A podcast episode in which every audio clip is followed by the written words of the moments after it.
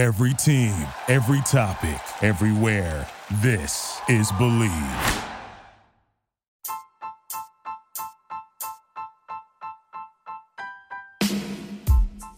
Hey, TCK Potters, I want to give a shout out to Anchor, which is the podcast avenue we record with to bring you these episodes. Have you ever thought about starting your own podcast? When I was trying to get this podcast off the ground, I had a lot of questions. Like, how do I record a podcast? How do I record an episode? How do I get the Candlestick Kids Fantasy Podcast onto all of the apps that people are listening to? And how can I reach as many people as possible for free and make money at the same time from my podcast? The answer to every one of these questions is Anchor. Anchor is the one stop shop for recording, hosting, and distributing your podcast. Best of all, it's 100% free and ridiculously easy to use. And now Anchor can match you up with great sponsors who want to advertise on your podcast. That means you can get paid to podcast right away. Gaining some revenue from those podcast sponsors is essential to making necessary upgrades to the podcast and your overall brand. I appreciate how user friendly Anchor is and how we can record our episodes via our computers or over the phone, similar to a voice memo or a phone call. And we can record these episodes, edit them down as needed, upload them, and boom, the episode is ready to launch. So if you've always wanted to start a podcast and even make money doing it, go to anchor.fm forward slash start. That's anchor.fm slash start to join me and the diverse community of podcasters already using Anchor. One more time, that's anchor.fm slash start. I can't wait to hear your podcast.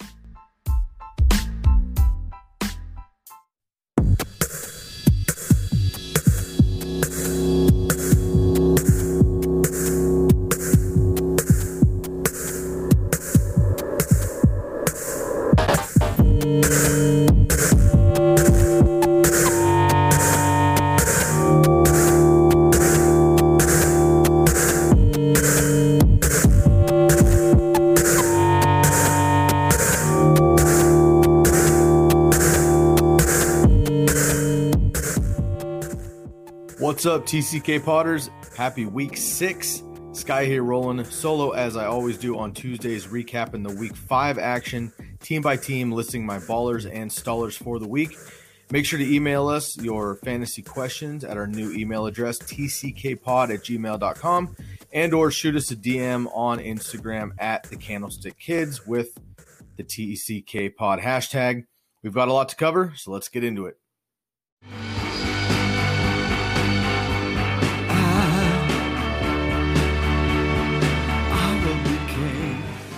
Jerry Rice, Andre Reed, Cris Carter.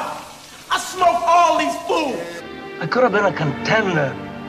I could have been somebody. Well, I'm the best corner in the game. When you try me with a sorry receiver like Crabtree, that's the result you're going to get. Your weak ass, get your weak ass off the field. Get your weak ass off the field. He could go all the way. Because I'm a winner. I'll always be a winner. And you'll always be a loser.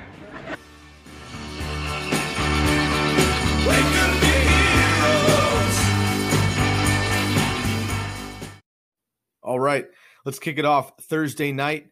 The Colts roll into New England. New England takes care of business and gets the win on the Colts side. Andrew Luck has a nice night. Another 60 pass attempts, so 59 to be exact, but his arm looks just fine. Throwing it deep as well looked good. 365 through the air, three touchdowns and two picks. Eric Ebron, humongous day, biggest day at the tight end position, nine catches, 105, two touchdowns on 15 targets.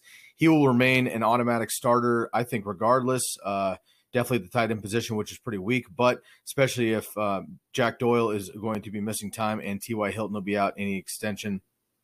Definitely fire up Eric Ebron.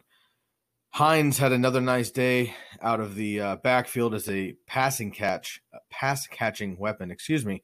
Seven catches, 45 yards on nine targets, 15 carries, 45 yards on the ground. Again, that backfield in Indianapolis is looking pretty sketch. So it looks like Nyheim Hines is the only option there for now. Chester Rogers stepped in for T.Y. Hilton as the leading receiver for the Colts, eight catches, 66 yards on 11 targets. And Erik Swoope, uh, the other tight end, had three catches, 44 yards, another touchdown on three targets. So it looks like no matter who's playing the tight end position, Andrew Luck likes to fire it to the tight end. So keep an eye on that committee there.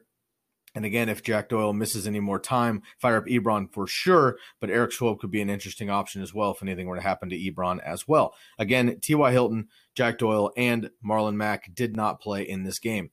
On the Patriots side, Tom Brady, business as usual, 34 for 44, 341, three touchdowns, two picks. He became the third player in NFL history with 500 touchdown passes, passing Favre and Peyton Manning. James White, shout out to Daniel's boy, two carries, zero yards. But as usual, that was not the highlight of the game for James White. Through the air, 10 catches, 77 yards, a touchdown on 14 completions, uh, or 14 targets, rather. Um, James White is crushing it through the air, and he is a number one surefire weapon there for the Patriots every single week. With Rex Burkhead out for the season, James White should remain hot. Sony Michel got his workload 18 carries, 98 yards, and a touchdown, just one catch for 12 yards, but almost hit the century mark through the air there. So the backfield in New England is going to get theirs per usual. Gronkowski, six catches, 75 yards on seven targets. And Josh Gordon had a nice appearance, caught a deep pass, caught Tom Brady's 500th pa- uh, touchdown pass, and became the 71st receiver uh, for Tom. Well, pass catching, pass catcher, I should say, from Tom Brady to catch a touchdown in his illustrious career. Josh Gordon, two catches, 50 yards, that one touchdown on four targets. But he looked good. And Julian Edelman made his first game back. Uh, a pretty pedestrian one for his standard, but PPR um, weapon as usual. Seven catches, 57 yards on nine targets, and some stallers for the Patriots. Cordarrelle Patterson did have a touchdown, but just two catches, 11 yards on two targets. And Chris Hogan seems to be getting phased out of this offense very quickly here with Julian Edelman back, Josh Gordon getting revved up, Gronk healthy, and the two running backs looking real nice. So also the uh, the onset of of uh, Phillip Dorsett as well has kind of phased out Chris Hogan. Three catches, 34 yards on four targets. So he'll have a couple good games throughout the season, but he's not looking good for an every week start as people projected with Edelman back. Moving into Buffalo, Buffalo Bills take care of business against the Titans. The Titans coming off a couple of good wins. This isn't terribly surprising. I definitely took the Titans because you just don't take the Bills to win a game, but I was not surprised to see the Bills shut down the run game and the Titans weren't able to do much with uh, Tre'Davious White shutting down Corey Davis, which is pretty much the only weapon in the Titans' offense. So with uh, Hauschka getting the game-winning 46-yard field goal, uh, the Bills upset the Titans after the Titans get a couple upsets of their own. On the Titans side, no ballers. Couple of stallers. Mariota, 12, uh, four, 14 for 26, excuse me, 129 no touchdowns and a pick, just 129 through the air. Corey Davis, four catches, 49 yards on just six targets. He comes back down to earth. And again, the running options are not much to talk about in Tennessee. Unfortunately, Dion Lewis, 12 for 34 on the ground, three for 14 on four targets through the air, and Derrick Henry, 11 for 56. Nothing in the passing game at all. If you're still starting him, stop put him on your bench. You don't have to drop him if you don't have depth at the at the running back position, but this was his option to really go off against the Bills. He didn't. This is game script. He could have uh, done well, um, but this was just an ugly game in general, just a handful of field goals. Uh, but the Titans are going to have big games and uh, terrible games, and this is one of their terrible games. So unfortunately, that running back uh, position in Tennessee is looking pretty rough. Uh, just a note here: Taylor Lewan will undergo an MRI on his foot. Um, it doesn't look good, as he mentioned um, that he didn't have any power and just couldn't push off. Uh, if he misses any time, Dion Lewis and Derrick Henry are extra terrifying. Um, both are borderline droppable, as I mentioned, but in PPR leagues, you can hold on to Dion Lewis just because he's a running back, and in standard leagues, maybe keep an eye on Derrick Henry. But in the opposite for each player, you can drop both. On the Buffalo side, Shady McCoy had a decent game 24 carries, 85 yards, and two catches, 23 yards, and three targets, over 100 total yards for Shady. So a decent game for McCoy. And some stallers. Josh Allen comes back down to earth 10 for 19, uh, 82 yards, no touchdowns, and a pick, four for 19 on the ground, and a rushing touchdown. So he does have some weapons with his legs. But looks like Mariota and Josh Allen combine in this game for 210 total passing yards, no touchdowns, and two picks. Yikes. Zay Jones was the leading receiver for the Bills, three for 20 on four targets. I would stay away from this entire committee per usual. Heading into Carolina, pretty exciting game between the Giants and the Panthers. Graham Gano gets the game winning 63 yard field goal, ties the NFL record for game winning field goal at 63 yards. This was an awesome game to watch, and the Giants had a couple opportunities to win it, but the Panthers pull away uh, with the game winning field goal. Odell Beckham had a breakout we were all waiting for. He actually threw a 57 yard touchdown pass to Saquon Barkley. Uh, Eli took kind of a lateral pass to Odell. He took a step back, threw it across the field. Saquon was wide open, made the catch, made the run for 57 yard touchdown pass. He also caught a touchdown, eight targets, 131 through the air, that touchdown on 14 targets. So Odell uh, kind of got that squeaky wheel, gets the grease this week, and he looked real nice. So you cannot worry about Odell as we were for the last couple of weeks. And Saquon Barkley, a pretty pedestrian game on the ground, 15 carries, 48 yards, but he did get it through the air with four catches, 81 yards, two touchdowns through the air, and four targets. So business as usual for Saquon. Some stallers. Uh, Sterling Shepard, after a monstrous game last week, uh, had 75 yards on seven targets, which is nice, but just four catches there, so decent in PPR, but certainly not the the big game we were looking for. But that uh, linebacker core for Carolina is really solid, so I'm not worried about Sterling Shepard. But it looks like Evan Engram could be returning pretty soon, so keep an eye on Sterling Shepard and Eli Manning. 326, two touchdowns and two picks, so not a bad game from Eli on the Panthers side, Cam Newton, 237 through the air, two touchdowns and two picks, eight carries for 29 yards. Christian McCaffrey had no catches until mid third quarter, early fourth quarter, uh, but he had 17 carries, 58 yards on the ground, but he did get his touchdown through the air late, five catches, 35 yards, a touchdown, and six targets through the air for Christian McCaffrey. And some stallers, Funchess, four for 49 on four targets. He was a leading Carolina receiver. I would stay away from this receiving core as well as Buffalo. And Greg Olsen uh, expects to come back in week six. We'll have more on that next episode for the news and notes. For the Miami and Cincinnati game, Cincinnati gets 27 unanswered points to win after trailing 17 nothing. If you watch this game early, the Beng- uh, the Bengals came out pretty flat. The Dolphins came out fired up. The Dolphins were pissed after getting dismantled by the Patriots last week. The Dolphins come out really nice, put up 17 early, 17 nothing. But the Bengals just took it to them on defense. Had a had a bunch of turnovers late. Had a couple um, touchdowns on defense, and the Bengals ended up rolling 27 straight to beat them 27 17. For the Miami side, Kenyon Drake finally made an appearance this season. Six carries, 46 yards, seven catches, 69 yards, a touchdown on 11 targets. He saw 64% of the snaps over Frank Gore. So that is definitely promising moving forward for Kenyon Drake. And hopefully this coaching staff realize that he is easily their best weapon on offense. So they need to feed him the ball. We'll see what happens with Kenyon Drake. On the Stallers side, Tannehill, 185, a touchdown and two picks. Albert Wilson, was the leading receiver for the Dolphins, but just five catches, 43 yards, and six targets. And Kenny Stills remains flat after a hot first couple weeks. Two catches, 17 yards, just five targets. Keep an eye on this Miami offense outside of Drake, which you have to start, even though he's been frustrating. I would stay away from everybody else. On the Bengals, Joe Mixon had his first game back.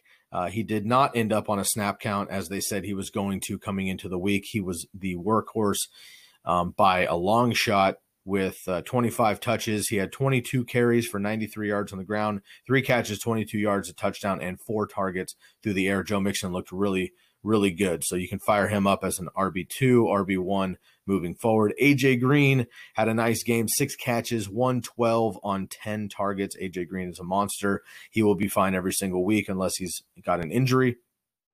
And Cincinnati's defense, I want to throw them a shout out, as I mentioned earlier. Two touchdowns, two picks, one fumble recovery, three sacks, and those 17 points allowed early in the game, but shut out Miami in the second half. So shout out to the Bengals defense, a nice streaming option for this week. Dalton uh, on the Stallers side, just because he's been on fire lately, 248, a touchdown and a pick. And Tyler Boyd also on the Stallers side, four catches, 44 yards on seven targets. And CJ Uzomah, two catches, 44 yards on seven targets. He did play 90% of the snaps, and Kroft, uh, Tyler Kroft, the other tight end, got injured, and he should be out a couple of weeks. So looks like Uzomah is definitely the Tyler Eifert replacement at the tight end position for the Bengals. So if you're desperate, take an eye on him. And Mark Walton had no carries and he had just two catches for three yards on three targets. So Mark Walton, the rookie, was supposed to spell Mixon of some carries, but it looks like he did not get much work this week. But keep an eye on him with uh, Gio Bernard out for the next couple of weeks. The Ravens and the Browns. This is another exciting game. The Browns get a win here. The Browns, man, the Browns are a couple big plays and a couple don't blow it away from a good uh, a great start, to be honest. Uh, maybe even four and one or something. I wouldn't say they'd be undefeated, but maybe a four and one start. The Browns have been playing very well, and they get a huge win over a uh, pretty powerful defense and division rival in the Ravens.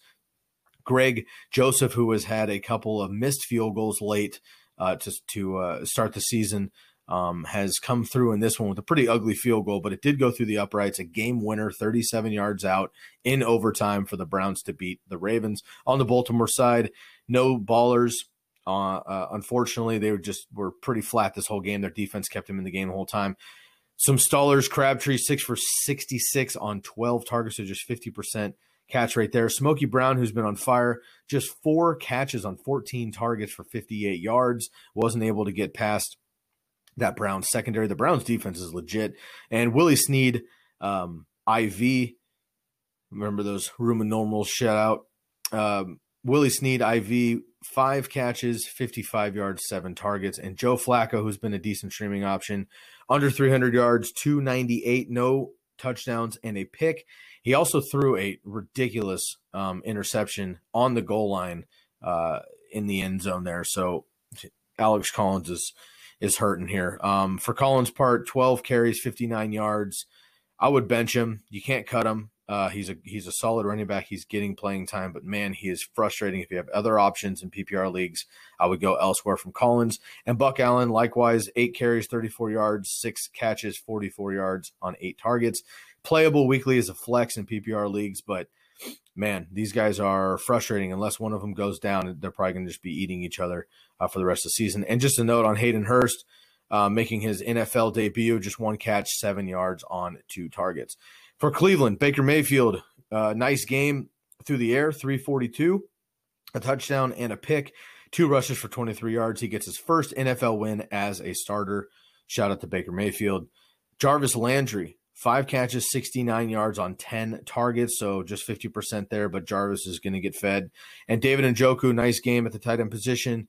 Six catches, 12, uh, six catches, 69 yards, excuse me, on 11 targets. Uh, he will be a surefire tight end start every single week. Um, again, the tight end position is weak.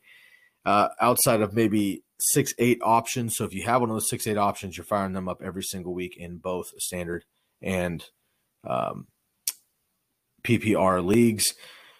Rashard Higgins was the top receiver uh, um, it, with a touchdown in PP in uh, PPR points, but uh, he had just three catches for 66 yards, a touchdown, and four targets. So keep an eye there on Rashard Higgins and uh, Staller on the Brown side. Antonio Callaway just three catches, 22 yards on five targets. Carlos Hyde and Duke Johnson not doing much. 17 carries, 63 yards for Hyde, two catches, 14 yards, and three targets. Duke Johnson, five carries, 35 yards, just one catch, seven yards on a target. Uh, Duke Johnson, I'm, I'm, more worried about than Hyde. I think Hyde will be fine, but Duke Johnson is not getting the work. So he's borderline droppable as well. But again, with a, a running back getting time, you may want to just hang on to these guys. Packers and Lions, man, uh, this was a tricky game. This is an interesting game to watch. I watched most of this game on Fox, and the Packers had multiple chances to win. The Lions were dominating them early, but as usual, they set Aaron Rodgers late when they're down, and Rodgers did his thing to pull them back. But man, I guess the lead of this game was Mason Crosby. Uh, Mason Crosby missed five total kicks, four field goals, and an extra point. Mason Crosby has been one of the best kickers in the league for the last decade plus. I'm not worried about him. He's not going to get cut by the team. He had a bad day, but man, five missed kicks, uh, four missed field goals, and an extra point. So devastating if you had him on your uh, on your bench as a surefire kicker. He probably had minus three, five, eight points depending on your scoring. But anyway, the Lions get the win, but the Packers, if Mason makes two or three of those kicks, uh, the Packers win this game. So pretty rough loss, but Aaron Rodgers came out to support his kicker after the game. People have bad games, and uh, you know when quarterbacks throw three picks or a running back fumbles twice, we just kind of mark it off as one single bad game. Um, I just think this is a bad game for Mason Crosby, so he should be fine moving forward for those of you in kicker leagues. But on to the game for the Green Bay side, Aaron Rodgers had a had a beautiful game, his best game of the season for sure. 32 for 52, 442 through the air, three touchdowns, and a two point conversion. So Rodgers looked really good in this game. Uh, down a couple receivers, um, Randall Cobb and um, Allison did not play in this game, but he did have some other receivers. Davante Adams, of course, nine catches, 140 through the air, a touchdown on 12 targets. He's a beast every single week. And Marquez Valdes Scantling stepped in, seven catches, 68 yards, a touchdown on 10 targets, and Equanimeous St. Brown as well, three catches, 89 yards for five targets. So both of these guys are potentially pick up, um, pick upable in your leagues. And if you have Randall Cobb or uh, Geronimo Allison, you definitely keep an eye on these guys moving forward if they miss any more time. Both rookies had nice games, and Rodgers is uh, certainly in tune with them. Uh, Jimmy Graham Six catches, 76 yards on 11 targets. Nice day for Jimmy Graham. Didn't get his touchdown, but he did have enough to have a nice 13 point PPR game. Some stallers. Aaron Jones, Jamaal Williams, and Ty Montgomery, the entire backfield. A lot of people thought Aaron Jones was going to break out. I was one of them. Just seven carries for 40 yards, two catches, 19 yards on three targets. I still think he's the best back, but it's getting a little frustrating here. So I would just wait it out. Jamaal Williams, six carries, 33 yards, two catches, 19 yards with four targets. And Ty Montgomery, four carries, 15 yards, a catch for just 12 yards on three targets. So Aaron Jones is definitely the best back here. It's just a big committee. Um, so unless one of these guys go down or they give Aaron Aaron Jones most of the carries, um, this is going to be a frustrating committee. But keep an eye on on this, and I, I, would still fire up Aaron Jones as a deep flex if you need him, or an RB two with uh, the byes coming up here these next couple of weeks. On the Detroit side, Kenny Golladay keeps beast in four catches, 98 yards, a touchdown, and nine targets. He is Babytron for real, dude. This kid looks amazing. I think he's the best receiver on this on this uh, Lions team for sure, and a a budding star for sure in the league. I think Kenny Golladay is going to be a beast in years to come. So keep an eye on Kenny Golladay. Uh, Blount got two touchdowns that Kerryon Johnson owners are very frustrated to see. Kerryon Johnson got him into the red zone a couple of different times down to the five, 10 yard line, and Blount just bolted in. So he had just 12 carries for 22 yards and two touchdowns, but he did have those two touchdowns. And Kerryon Johnson, 12 carries, 70 yards, two catches, 15 yards, and two targets. And um, says he's okay after you know looks like a mid ankle sprain. Again, more on that uh, tomorrow on the news and notes episode. But we need to keep an eye on Kerryon Johnson. If he misses any time, looks like Blount and Theo Riddick will fill that position. But I'm not excited about the Lions running backs outside of Kerryon Johnson, who still looks really, really good, assuming he's healthy. Some stallers, Matt Stafford has been on fire lately, but just 14 for 26. Didn't really need a lot of pass attempts in this game to his standards, with uh, the Lion, uh, Lions pulling ahead of um, the Packers early and just kind of running out the clock here, trying to keep the ball away from Rodgers. So just 183 and two touchdowns uh, for Matt Stafford and Golden Tate. Also didn't need him much. Uh, five catches, 42 yards, seven targets, and Marvin Jones, one catch for a touchdown on four targets. But again, not getting a lot of volume for Marvin Jones. Chiefs and Jaguars, man, the Chiefs stand defeated, forcing five turnovers from the Jags. Blake Bortles, I thought, was going to show up against this pretty wretched Chiefs defense coming into the game. I thought they would do well. TJ Yeldon got his, but the rest of this Jaguars team got just absolutely throttled by the Chiefs on offense and defense. Um, I picked the Jags to upset the Chiefs here. I was wrong for sure. Blake Bortles is horrible Um, I know he's a streaming option. Daniel actually picked him up, which I'll let him talk about later in the week. But Daniel picked him up and started him over Russell Wilson, and Blake Bortles actually outpaced Russell Wilson in points for fantasy this week. But man, he's just he's just bad. 33 for 61, so he had a ton of pass attempts, but basically 50% on 61 attempts. 430 yards, which is great, uh, but he had just one touchdown and four picks four picks for Blake Bortles, and one of them, which you may have seen by now, he literally throws the ball two and a half yards. It hits one of his linemen in the back of the head, bounces up into the air. The Chiefs catch it. Um, he throws another terrible pick in the end zone. Blake Bortles is bad. Uh, he did save his fantasy points with a 34 yards and a touchdown on the ground. But um, yikes! Come on, Blake. We we were batting for you, and uh, you let us down a little bit here. Um, so four picks isn't going to get it done. But again, he has rushing ability, threw for over 400 yards. He got it done. TJ Yeldon, 10 carries, 53 yards, eight catches, 69 yards, a touchdown on 10 targets, filling in for the hurt Leonard Fournette. Looks like Fournette's going to miss a couple of weeks. So pick up Yeldon if you have him and or if you, he's on your waivers for sure. And if you have Leonard Fournette, I would go see if you can get TJ Yeldon for the cheap. Uh, Donte Moncrief was the leading receiver for the Jags, six catches, 76 yards, 15 targets. Keelan Cole, four catches, 70 yards on 10 targets. So 25 targets between those two guys. And Dede Westbrook, who I thought was actually going to have the best game, um, had three catches for 55 yards on five targets. And a staller in this game was the Jags D. Of course, everyone starts them. Uh, maybe not against Mahomes this week, but for the most part, they're started in, in every league, and they have been on fire the last two seasons, but not today. Uh, just two picks and a sack, but 24 yard, uh, 24 points given up, and Mahomes was on fire. Uh, per usual on the Chiefs side, it looks like um, Mahomes had his first two career interceptions. So first interception, and he followed up with another one. But the Chiefs do get the win. Mahomes does enough, 313 yards, no touchdowns this game, and two picks. So I was right on my prediction that the Jags were going to slow him down and he was going to come back to earth. But because Blake Bortles is so horrible, uh, the Chiefs are actually able to outpace the Jaguars for the win. But Mahomes did come back down to earth. He also had a rushing touchdown in this game and 13 yards on the ground. Kareem Hunt, another nice game, 22 carries, 87 yards, a touchdown, one catch, seven yards, and two targets. So Kareem Hunt looks good. Again, game script dependent. If the Chiefs are blowing somebody out, uh, looks like Kareem Hunt's going to get phased out. But if it's a close game, they need that running back. Kareem Hunt is going to be a beast. Travis Kelce, big game, five catches, 100 yards on eight targets. Sammy Watkins, another nice game after missing last week uh, or portions of last week with an injury came in. Nice game. Six catches 78 yards on eight targets.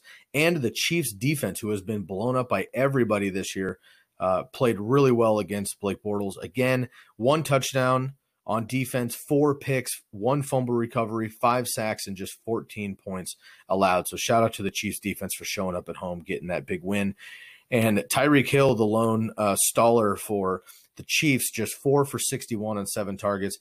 Tyreek Hill has one touchdown in his last 10 home games. So he's definitely far better on the road. Keep an eye on that moving forward. The Broncos and Jets. This was supposed to be a dud game. It actually became pretty exciting with Isaiah Crowell rushing for a career high 219 rushing yards in the Jets win. And actually, uh, Bilal Powell missed 100 yards by one yard as well. On the Denver side, um, Broncos got you know upset last week, or I don't know about upset, but beat last week by the Chiefs uh, in a rough game, and they're coming in off a short week and uh, got beat again by the Jets here. So the the, the Broncos are kind of on, on, a downward spiral here. Case Keenum, decent game through through the air, three seventy seven, two touchdowns and a pick. Uh, it's the first time in four games for Case Keenum to throw for over 300 yards and or a touchdown. So he hasn't been a streaming option as of late, but if you fired him up this week against the Jets, he probably paid off for you. Demaryius Thomas got a garbage time 42 yard touchdown, which saved his day. Five catches, 105, and a touchdown on six targets. But really worried about Demaryius Thomas. I think Courtland Sutton has become the number two receiver there in Denver. But keep an eye on that. Uh, Emmanuel Sanders, nine catches, 72 yards, 14 targets. He's the wide receiver one for sure. And Courtland Sutton didn't have much in the yardage category, but he did get a touchdown. And again, I think he is kind of surpassing Demaryius Thomas as that number two receiver in Denver. Some stallers on the Broncos side, the running backs. Uh, Phillip Lindsay, just 12 carries, 61 yards, three catches, 20 yards on four targets. He's definitely the lead back, but not a huge game here. And Royce Freeman, I'm really worried about. Five carries, 31 yards, three catches, 16 yards on four, tar- four targets, eight total touches. So Lindsay had 15 total touches. Uh, Royce had eight total touches, um, just 47 yards for Royce. I am definitely worried about him. I, I, can't trust him. They're playing the Rams next week. I wouldn't start either one of these running backs against the Rams, but if you had to start one, it would be Phillip Lindsay because the Rams should get up on the Broncos early and they're going to have to uh, keep pace. So Lindsay will be the PPR back. I think Royce will be absolutely taken out of this game early. So keep an eye on that, but I'm worried about him. Uh, Jeff Heuerman, who was just kind of a uh, tight end streamer this week, just two catches, 18 yards on four targets. And the Denver defense, who gets started most weeks and probably most certainly against the Jets. I know that I started them as a streamer in one league. Um, just one pick, one fumble recover, one sack, but 34 yard uh, points given up against this Jets team. So shout out to the Jets, a couple ballers on their side. Isaiah Crowell, as I mentioned, 15 carries for 219 and a touchdown, career high on the yards. Um, he actually looked really good, man. I keep knocking Crowell because I just don't think he's very good. This Jets offense is horrible um, for the most part, but man, the Broncos defense is just leaking to running backs. Uh, the um, the Jets running backs combined, Crowell and Powell combined for 318 yards on 35 attempts. Fire up your running backs against that Broncos defense. Um, Isaiah uh, Crowell, like I mentioned, 219 on the ground in the touchdown. Bilal Powell, 20 carries, 99 yards. No targets to the air, but they didn't need him. They just kept running the ball. He almost had 100 yards as well. So shout out to the Jets running backs who I've been knocking for the last couple of weeks. But I think this is more a um, knock to the Broncos' rush defense, which looks pretty bad.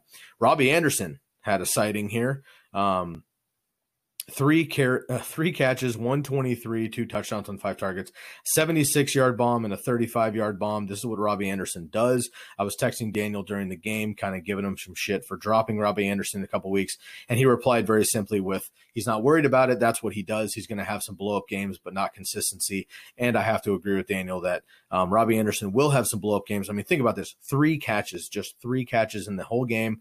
He did have 123 yards and those two big long touchdowns. But again, I think this Broncos defense is just seating and not what it used to be. So not jumping on the the Robbie uh, train just yet, but you may want to pick him up if you got a bench stash just to see what happens because it looks like Darnold is willing to throw it on the field finally. And Terrelle Pryor, remember Terrelle Pryor? He had one catch in this game, a 20 yard touchdown. Keep an eye on him as well. Again, if Darnold's able to chuck the ball down the field, it might be good for these receivers. Quincy Enunwa, a staller, um, no catches on five targets. So he was he was matched up against Chris Harris Jr., who's a beast, and maybe the lone bright spot outside of Von Miller and Chubb on that defense for the Broncos. But um, Quincy Enunwa, no catches on five targets. So we'll see if this continues moving forward. And Darnold, 10 of 22, 198, three touchdowns and a pick. So not a big game. He did have those touchdowns, but not much uh, to write home about for Sam Darnold. So keep an eye on those uh, Jets receiving options moving forward. This next game was supposed to be kind of the uh, uh, the the fantasy bonanza, as Adam Aizer likes to say for CBS. Um, I thought so for sure with the Falcons and the Steelers, but not so much. The Steelers' offense was clicking on all cylinders, but they routed um, Atlanta. This one wasn't even close from the beginning, and Atlanta just didn't show up. I, I was very surprised in this game. Um, Mohamed Sanu and Austin Hooper were kind of the lone bright spots for Atlanta on the ballers side. Sanu, four catches, 73 yards, a touchdown on seven targets, and Austin Hooper, nine catches, 77 yards on 12 targets. So look at your, uh, that's another, uh, it's a bunch of tight ends this season who have played well against that uh, linebacker corps for the Steelers. So that's something that you can attack for sure, as as well as their secondary for um, Pittsburgh. But man, the rest of Atlanta's offense did not show up the way that we all thought they were going to. Matt Ryan, Julio, uh, Ridley have all been on fire, but not this game. Matt Ryan, t- 285 and just one touchdown. Julio Jones kept out of the end zone once again. Um, just five catches, 62 yards on nine targets. Julio Jones had no catches until the fourth quarter. No catches until the fourth quarter in this game somehow, but he had five for 62 in the fourth quarter. I have a bold prediction for next week. They're playing the Buccaneers. I think uh, Julio Jones is straight up the number one receiver on the week next week, and I think he has uh, over 120 yards and two touchdowns. He does not have a touchdown yet, but my bold prediction is Julio Jones has over 120 yards on let's say eight to ten catches and two touchdowns versus the Bucks next week. If you're selling low on Julio Jones, um, I am more than happy to scoop him for sure.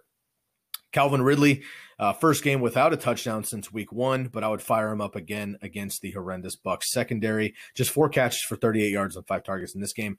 And the running back corps, Freeman returned to action, eight carries, 32 yards, two catches on two targets for nine yards, but they went away from him in the second half because they were just down um, significantly to the Steelers. And Coleman had just seven carries for 15 yards, two catches, 15 yards on two targets. And Ito Smith did get a touchdown, uh, but not much on the ground or through the air. So I'm really worried about this Falcons uh, running back corps, which I just don't know who to deploy. Um, I'm not a huge Freeman fan. I think he's talented, but he's he's definitely banged up right now. Coleman is just not what he has been in the past, filling in for Freeman. And Ito Smith's ability to kind of be that vulture on the goal line takes away from both running backs. So a little bit worried here. Um, keep an eye on those running backs moving forward. For the Pittsburgh side, um, they got they got to firing, which was nice to see. Big Ben, 19 for 29, which isn't much, but they didn't need him much. Just 250 for three touchdowns and a pick. But again, they were up early, and this was the James Conner show late in the game. James Conner, 21 carries, 110 on the ground, two touchdowns four uh, four catches on four targets, 75 yards. So James Conner, 186 total yards on 25 touches and two touchdowns. Again, Pittsburgh plays this week. They have a bye next week, and then potentially the word on the street is that Lev Bell is coming back. So keep an eye on James Conner. I'm in the mode of maybe sell high as high as possible right now, but again, you don't want to. I don't know if I want to do that because if Lev comes back, it might be a committee. I don't see Lev Bell just surpassing automatically James Conner with the way that he's been playing. Although we did see Lev do that in years past with um, DeAngelo Williams. So we'll see what happens here. But James Conner is the truth.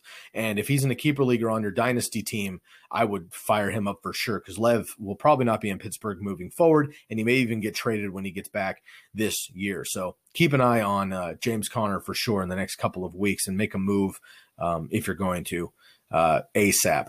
AB, um, squeaky wheel gets the grease. My man, six catches, 101, two touchdowns, uh, two beautiful throws from Big Ben. Looks like uh, they're back on track um, on 13 targets for uh, AB. So, you know, Antonio Brown still the best in the game. Um, and and uh, I think will be at the end of the season in fantasy as well. Just a slow start. Some stallers: Juju Smith-Schuster and Vance McDonald. Juju just four catches, seventy. Sorry, four catches, thirty-four yards. He did get a touchdown, but it was a short one on four targets. And Vance McDonald just one catch, six yards on two targets. I fired him up as a streamer for sure, filling in for Eric or um, Trey Burton this week. And uh, yikes, didn't do much. Um, I, I ended up losing that week. It was the only week I went three and one in fantasy this week, and the only uh, one I lost was a game where um, I had uh, Vance McDonald put up a under one point with just six yards, and I lost by seven. So, um, yikes! Could have been a little bit better there for Vance. Moving on to the Chargers and Raiders game, this was close for a little bit, and then all the Oakland weapons cooled off from last week's blowout against the Browns, and the Chargers took over late. No ballers on the Oakland side, some stallers. Jordy Nelson, four for 43, did get kind of an illegal touchdown. If you see that, it looks like Oakland wasn't even set, but the refs didn't blow the whistle. They ended up, uh, you know, pulling the play off, and Jordy Nelson ended up getting a uh, kind of a whack touchdown there, but he did get a touchdown. Derek Carr, 268, one touchdown, and one pick. He was a big streaming option against this secondary for the Chargers, but was certainly held in check.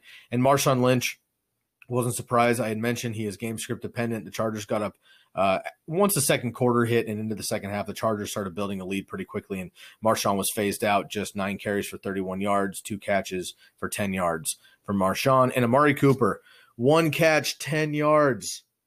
Jesus Christ. One catch on one target for 10 yards. Amari Cooper. Next week might be his big blow up. I've been saying it for weeks. I don't want anything to do with this Oakland offense, not Amari Cooper, especially. Let someone else have that headache. If you have Amari Cooper, go sell him for beans. Go pick up a backup running back who might have, you know, somebody hurt. Go get Greg Olsen, like whatever. Um, get rid of Amari Cooper. I don't want it. And next week, he'll probably put up 180 and a touchdown on 10 catches. I don't care. I don't want to deal with it. Uh, Jared Cook, who's been on fire, just four catches, 20 yards on six targets. For the Chargers side, Philip Rivers remains hot, 339, two touchdowns. Melvin Gordon scores every week, 19 carries, 58 yards in the touchdown, four catches, 62 yards on four targets. And Austin Ekeler, uh, just 15 yards on six carries, but he did have a, a long touchdown on a 44 yard catch on three targets. And Austin Ekeler is averaging 80 yards per game and 0.6 touchdowns per game. So he's an RB2 moving forward and an RB1 for sure if anything were to happen to Melvin Gordon. So if you have Melvin Gordon, go get Austin Ekeler. You need to sit on him just in case.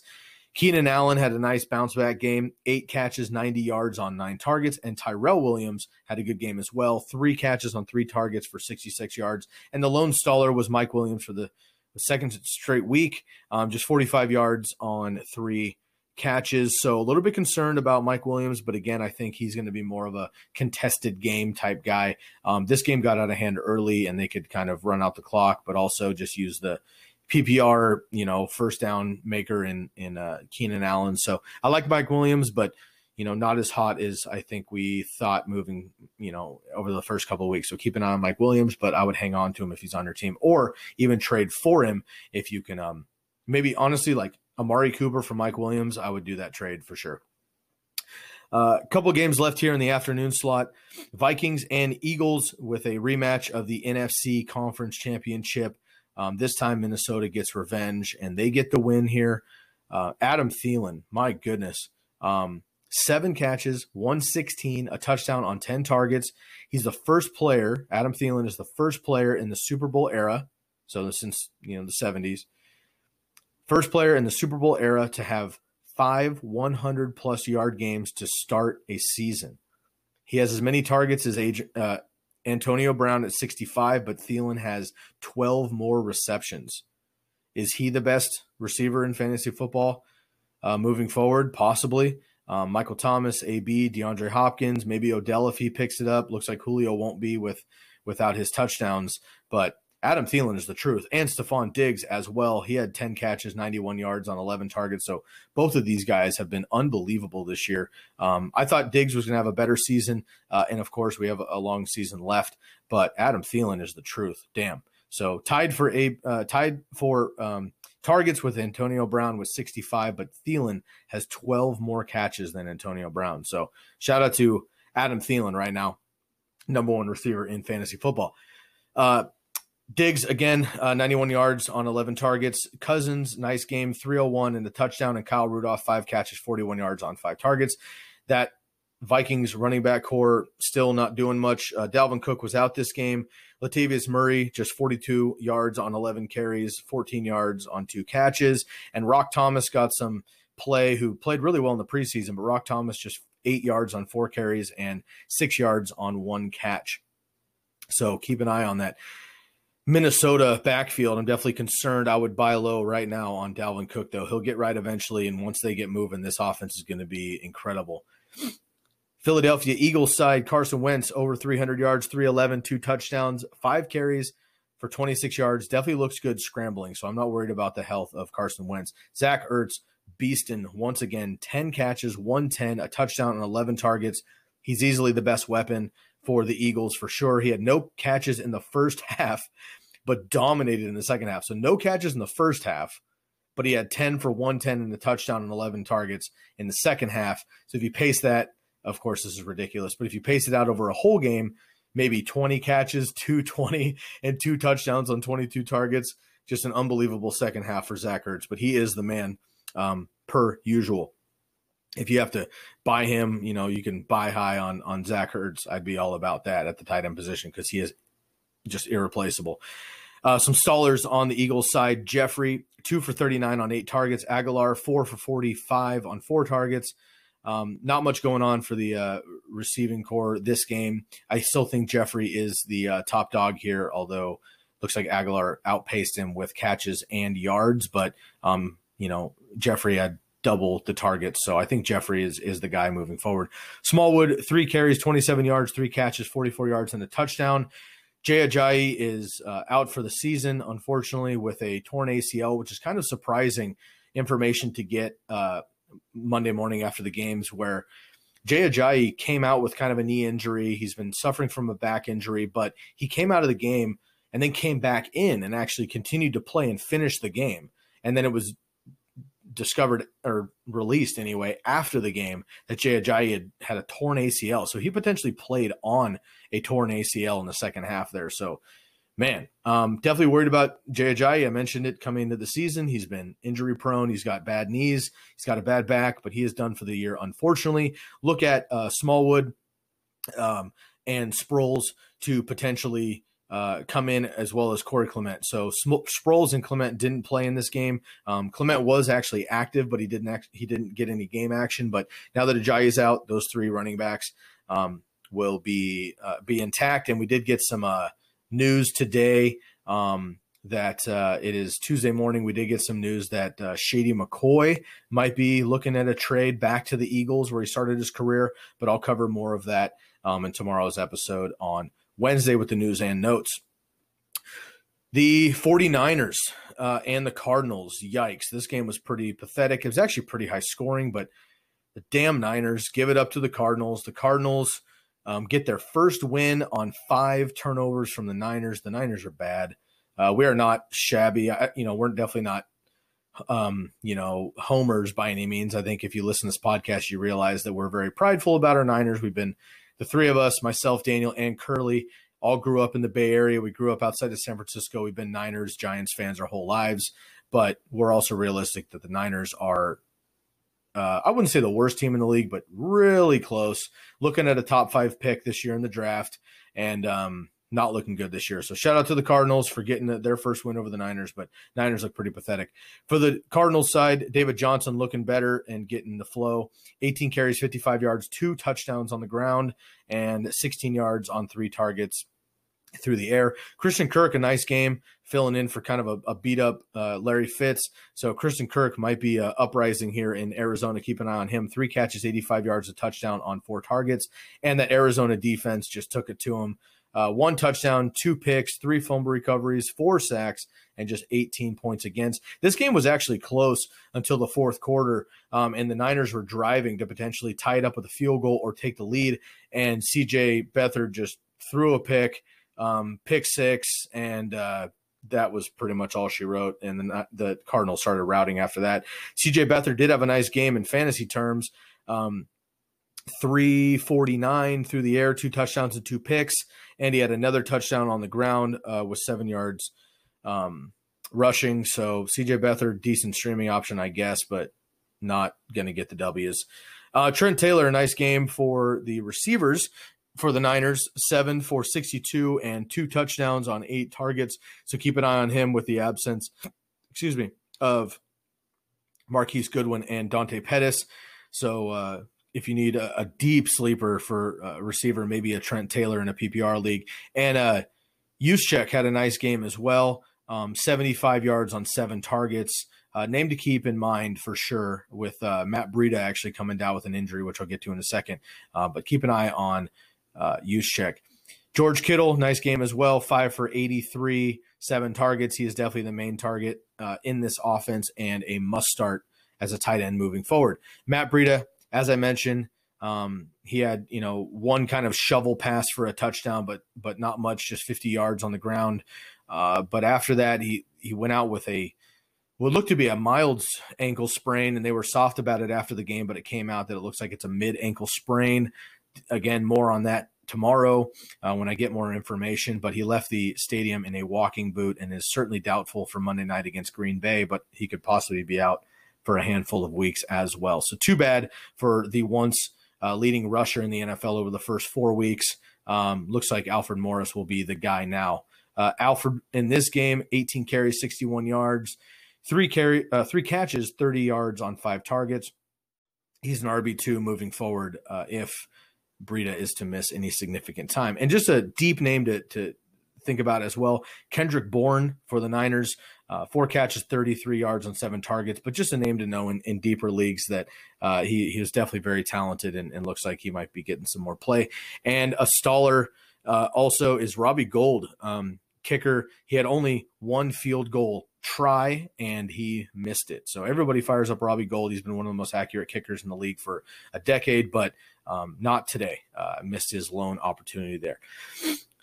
The just uh, three games left here. The Rams and the Seahawks battle for the NFC West. This was actually a very, very good game. Um, the Seahawks held their own a hell of a lot more than I think everybody thought, but the Rams outlasted them to stay undefeated at five and zero. Oh. For the Rams, business as usual. Gurley twenty two carries, seventy seven yards, three rushing scores, thirty six yards on four receptions for Gurley. Cooper Kupp six catches, ninety yards and a touchdown, but he did leave the game with a concussion. And uh, Robert Woods had a nice game, two for 53 on the ground, two rushes for 53 yards on the ground, five catches, 92 yards, and seven targets uh, through the air. And Josh Reynolds, whoop, whoop, had to give him a shout out. Not a huge name, but I got to give Josh Reynolds a shout out. It's our boy preseason um, with uh, with some guys going down. So two catches, 39 yards on three targets for Josh Reynolds, and a name to keep in mind with Cooper Kupp and Brandin Cooks both leaving the game with concussions. Unfortunately, Brandin Cooks also left the game with concussions, had no catches here, killed fantasy teams. But uh, you know, on the on the human perspective, it's it's too bad. Uh, this is his second concussion since the Super Bowl. So in in gameplay, obviously it's been you know it's been uh, eight months, but um, in gameplay, it's it's a second concussion in six games. So not looking good for Brandin Cooks.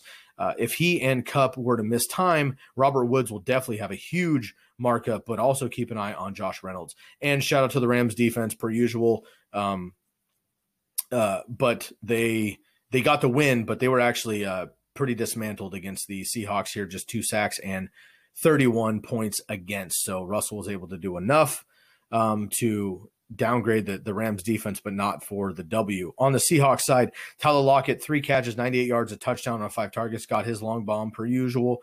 Chris Carson, 19 carries, 116. Mike Davis, 12 carries, 68 yards, and a touchdown. Both of them did very well in this game against that Rams defense. I was very impressed. Russell Wilson, 13 for 21, 198, three touchdown. He's only averaging eight rushing yards per game, which is – kind of kind of his floor in fantasy uh, leagues, right? I, I, think that's Daniel's argument all the time is that he has the rushing floor, kind of like Cam Newton, where he doesn't put up a ton through the air all the time, but he has that rushing floor. Well, he doesn't have that rushing floor now. Luckily, he had three touchdowns in this game, but under 200 yards. And as I mentioned earlier, Blake Bortles outlasted Russell Wilson in this game. So Daniel benched him in two different leagues, picked up Andy Dalton and Blake Bortles.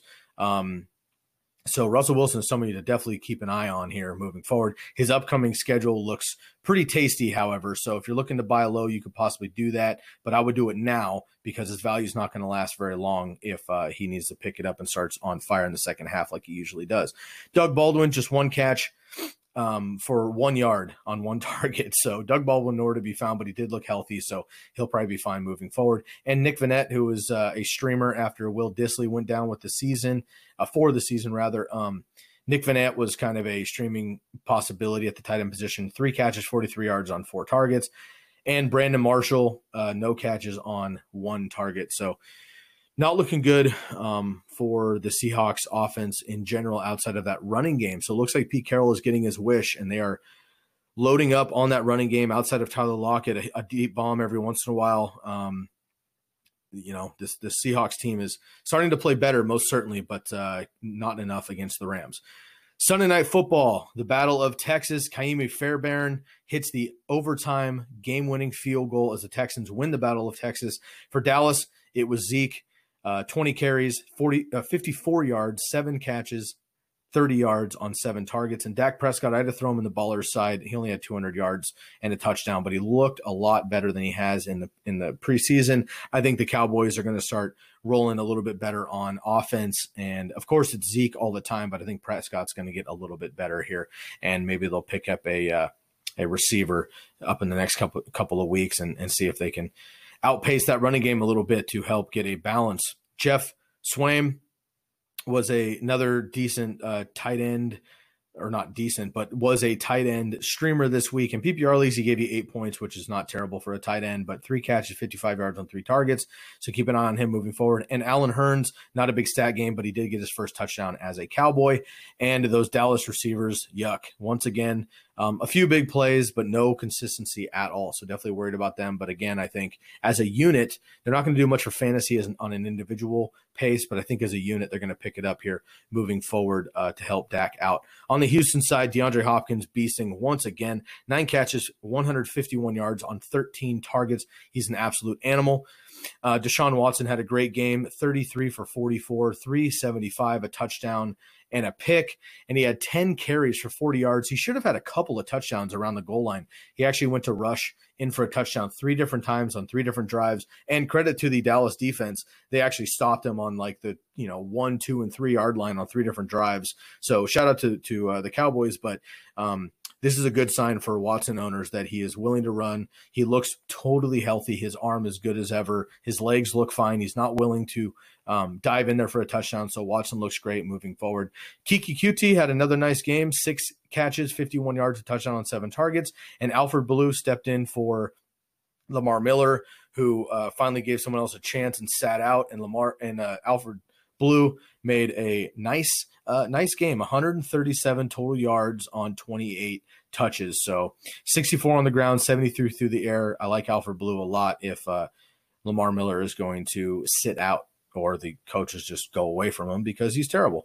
Ryan Griffin, nice game at the tight end position, six catches, 65 yards on uh, nine targets. Will Fuller had two catches, 15 yards on three targets, and Lamar Miller again did not play. Saints and Redskins, last game of the uh, the day. This was Drew Brees' night, of course. Saints no ball. Uh, the sorry, excuse me. Washington no ballers. Al Smith 275 and a pick. He had a rushing touchdown. Chris Thompson not much again. Only um, looks like 63 total yards. Um, he left the game with a rib injury. Adrian Peterson had 42 total yards, but he also got sniped on the goal line by Chris Thompson and Kapri Bibbs. He left with a sprained shoulder or a dislocated shoulder and a knee injury. Jordan Reed had just one catch for 21 yards. Jamison Crowder 54, 55, excuse me, um, yards on just four catches with eight targets, and Paul Richardson had 50 yards on five targets. So the Washington Redskins just got outplayed the entire game, and the Saints were stoked. For the Saints, the Ballers, Drew Brees, I'll talk more about him to end this recap. Tre'Quan Smith makes a great uh, rookie appearance here. Three catches, 111, two touchdowns on three targets. Great fill in for Ted Ginn, looking to miss some time, and a wonderful uh, waiver pickup if you have Ted Ginn for sure. He had a 62 yard touchdown, which was actually Drew Brees's um, record breaking pass on the yardage, which I'll get to in a second. Mark Ingram returns as well. 16 carries, 53 yards, two touchdowns, two catches, 20 yards on three targets. First game back looked amazing and pretty much knocked Kamara out of this game, but Mark Ingram looked really great. Cam Meredith had easily his best game, five catches on five targets for 71 yards. Ben Watson, 30 yards on five ca- uh, four catches. And Josh Hill, the other tight end, got the touchdown on 24 yards. Alvin Kamara um, had had a, a staller game for his standards for sure. Um, just 39 total yards, 39 total yards on nine touches. Ingram dominated touches overall and got the goal line work, but I think this was game flow and eliminated him. I am not worried about Kamara moving forward. If you can at all buy Kamara low right now, go do it immediately. Stop the podcast, go buy Kamara low right now. Michael Thomas also had a low game on his standards, four catches, 74 yards on just five targets. Um, but you know, again, they didn't really need him. He did have a he did have a one. The one catch he missed was a red zone opportunity that he could have had, but it was actually a penalty. So not worried about Michael Thomas moving forward. He's still one of the best players in the NFL and a fantasy. Taysom Hill, kind of the utility uh, pseudo quarterback, running back, tight end hybrid, um, is an exciting player, but sniped Brees of his potential 500th uh, TD pass on the on one of the late drives with the QB bootleg. So not much from Taysom Hill. You're not playing him in fantasy, but just somebody to keep in mind, kind of a uh, you know Tebow esque type play. And Ted Ginn did not play in this game. So Drew Brees, my man, one of my favorite players. I'll end the podcast on just some gush on Drew Brees. I've been super high on him the entire preseason. I love Drew Brees as a person, as a player, as a role model in this game. He does his business, stays quiet. He's not showboaty. He just fucking crushes year in and year out. He's had some really terrible teams and he's dealt with it. I love Drew Brees, and uh, it was so great to see him shine in the limelight. He had an incredible game tonight, too. He was only 201 yards away coming into this game, but he threw for 363 yards. He was 26 for 29, so he only had three incomplete incompletions, and he had three touchdowns. He could have had 400 yards and four or five touchdowns easy, but the Saints basically, you know, gave up here in the fourth quarter and let him kind of chill. And Drew Brees set the record officially for the most passing yards all time, passing Favre and Manning, and he sits on 499 career touchdown passes as well.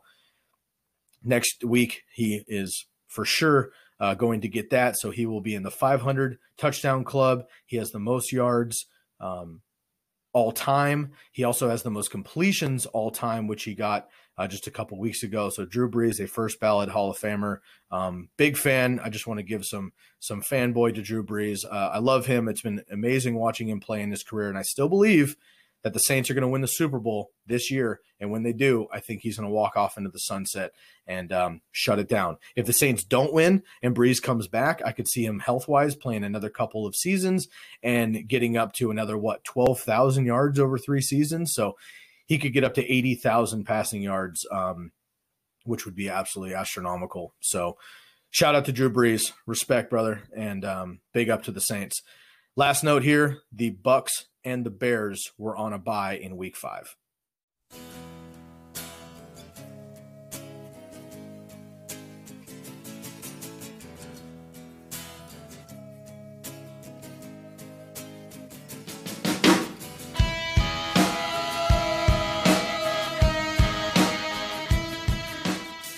That'll do it for week five recap. Tomorrow, I will be sitting in for Daniel and filling you in on the news and notes from week five and looking ahead to the player updates affecting week six. Remember to email us your start, sit, keep, trade, cut questions to tckpod at gmail.com and DM us on Instagram at the Candlestick Kids with the hashtag TCKPod. Make sure to follow our IG stories throughout the weekends, of course, where I'll be giving game day updates. Thanks so much for listening. Good luck in week six. And for Daniel Stancato, I'm Sky Guasco, and we are out of here! For the ones who work hard to ensure their crew can always go the extra mile, and the ones who get in early so everyone can go home on time, there's Grainger, offering professional grade supplies backed by product experts so you can quickly and easily find what you need. Plus, you can count on access to a committed team ready to go the extra mile for you. Call, clickgrainger.com, or just stop by. Grainger, for the ones who get it done.